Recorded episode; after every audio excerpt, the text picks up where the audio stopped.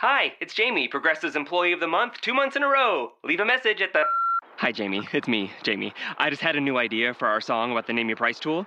So when it's like, tell us what you want to pay, hey, hey, hey, and the trombone goes, blah, blah, blah, and you say, we'll help you find coverage options to fit your budget. Then we just all do finger snaps while a choir goes, savings coming at ya, savings coming at ya. Yes? No? Maybe?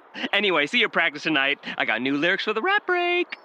Progressive Casualty Insurance Company and affiliates. Price and coverage match limited by state law.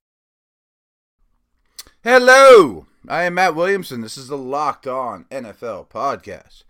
As always, I'm at Williamson NFL, sitting here at my bar on Saturday evening. Belly up, let's have a little chat about the Miami Dolphins. Uh, I guess it's a little bit of a bonus prize for you. I'm getting kind of nervous that I won't get all the teams in, especially as news starts hitting that uh, you know, before the, we could do free agency and off-season previews. So by the way, we're going to do these are more or less free agency previews. Once the first wave of free agency comes and goes, we'll probably do draft previews, you know, kind of re re analyze all these teams and say, okay, what kind of cap space do they have left? What needs they have now going into the draft? But that's down the road. Uh, so today is kind of a bonus prize. You know, record one over the weekend for y'all. I can say y'all on the air on the air once in a while. I never say it in real life, but whatever.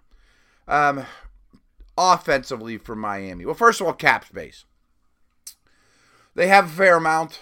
Um, I think they'll be very active. I think that's what this team's all about. If they want, I think they'll be able to keep their own. So I don't see a lot of things slowing them down in terms of restrictions. And I, I don't see a noticeable guy, with the exception of maybe Koa Misi, that needs to be cut or that they may move on from, from cap reasons. And we'll talk about defense second here, but let's start with, with offense. I think the combination of Tannehill with Moore as a backup is a strong one that's only going to get better. Year two with Gase. I've been pretty much a Tannehill supporter all along and remain one, even more so now. I think he could be in line for a breakout season.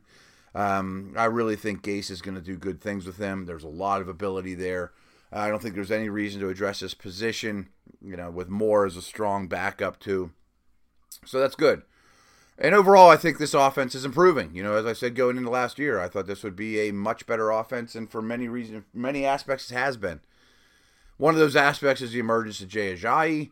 Um, I wouldn't do anything with the running back position either. You know, uh, uh, Damien Williams backing up Jay Ajayi with Kenyan Drake as your change of pace guy, as the third round pick last year, I think you're pretty good there. I mean, maybe you bring in DeAngelo Williams late in the process or something along those lines to bring a, a veteran presence to a young uh, running back room, but overall, not a priority.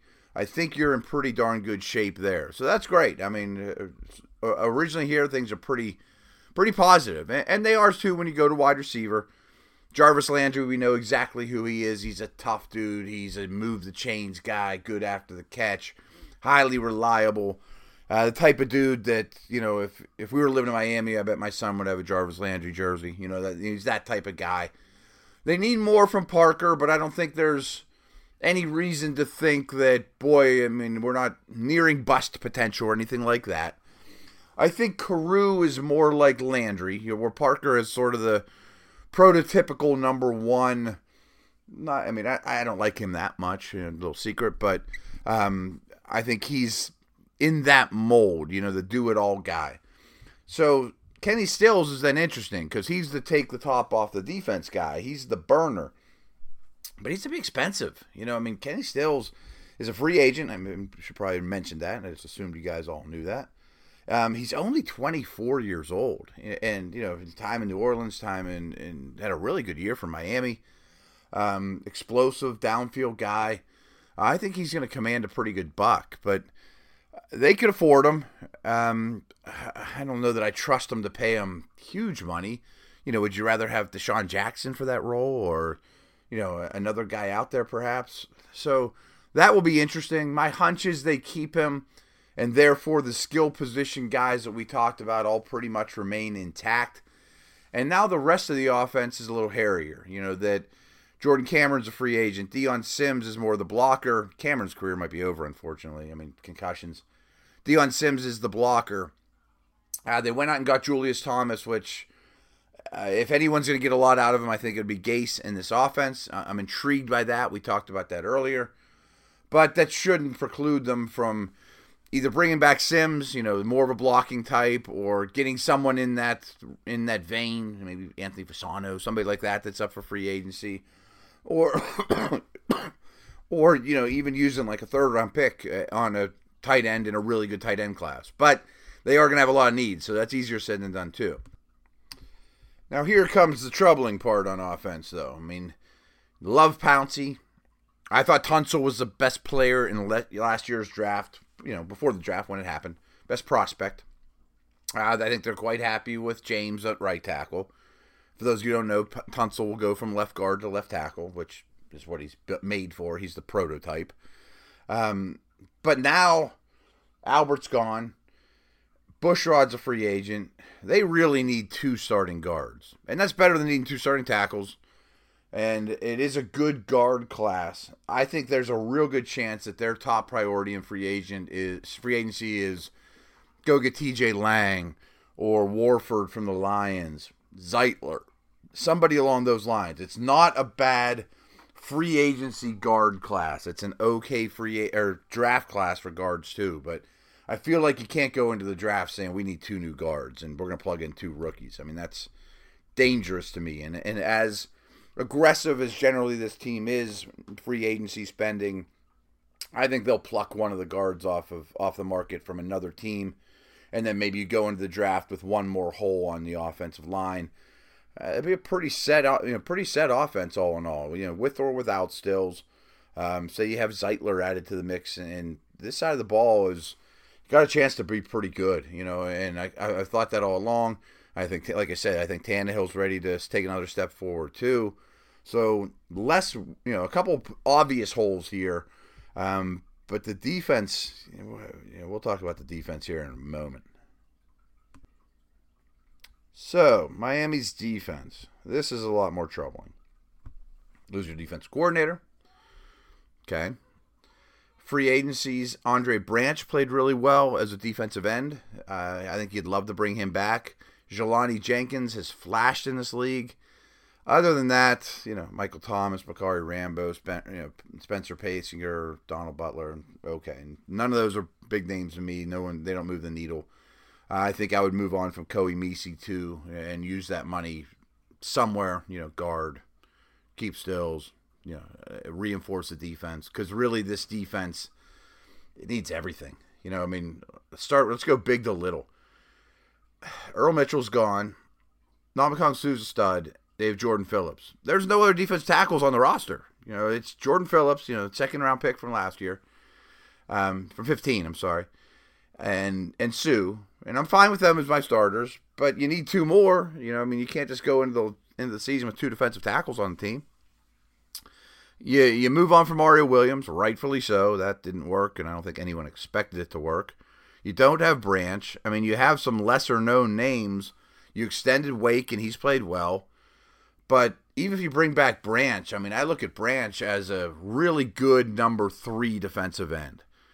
And you have to recognize Wake's an older guy too. How long is he going to play? So you absolutely have to draft one and maybe sign one. I mean, can you could you lure Pierre Paul back, you know, down to Florida again and have him play opposite Wake, maybe something like that? Or is your first round pick at defensive end and you bring back Branch? So currently with our defensive line, we basically have Cameron Wake, Ndamukong Suh, and Jordan Phillips. So you need like seven more. you know, uh, uh, that's steep price. You know, I mean, that, got, and some of those guys will come on the cheap. Don't get me wrong. And linebackers worse because I like Suh and I like Wake and I like Phillips and I'm okay on Alonso, but if you don't do anything with Jenkins, who's a free agent, and you cut Misi, then what? I mean, I got guys like Mike Hull, Lamin Barrow, Deon Lacey, you know, Neville Hewitt as my linebackers.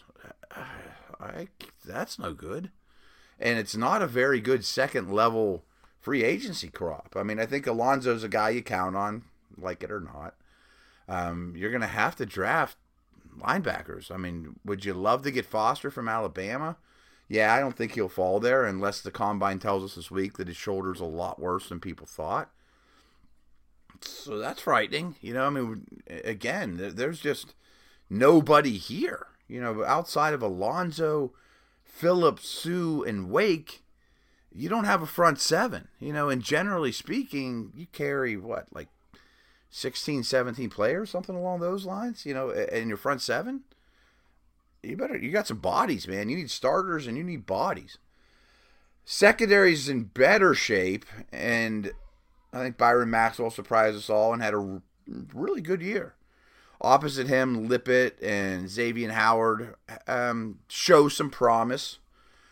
But I think you have to bring in another corner. Preferably, I would think, well, I, I was going to say preferably a veteran.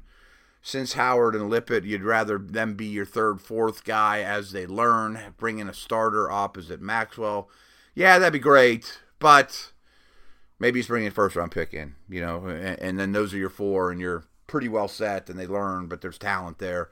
It is a very good corner draft. Um, if you don't bring in a starter in free agency, I almost feel like you have to use a, a day first or second day pick at corner. Safety's the only spot you feel good about. I mean, Abdul-Quddus and Reshard Jones, who missed a lot of time last year, are solid starters. There's nothing behind them so that's important. You do need to find some depth, but so that's kind of the theme here. I mean, you look at the Dolphins defense, and I keep recapping it. And if you have a 53 man roster and three specialists, and you need 25 defensive players, give or take, and so far you have one Wake, two Suh, three Phillips, four Alonso. five Maxwell, six Jones, seven Abdul-Quddus, eight Howard, nine Lippett, maybe ten on McCain, you know, one or two other dudes. So you need a influx of quantity and quality on the defensive side of the ball to bring this, you know, to a respectable level defense in terms of talent and you know that side of the roster. And you need two new guards and you know, all in all, I think Miami will be very active, like I said, though. I mean, I, I don't think they're going to sit on their hands. I think they'll be aggressive in free agency, probably let a lot of their own guys go, like I said, you know, on defense and protect. Well, not necessarily of, a lot of their own guys go. I think Branch comes back. Um, I think Sims probably comes back, and I would, I think there's a good chance Stills comes back too. But they still need a lot. I mean, it would be nice if they had a wealth of draft picks, but um, so that's gonna that, there you have it. I mean, there's some good things going on in Miami, but when you look at boy, we got to fill 53 spots. They're a little light.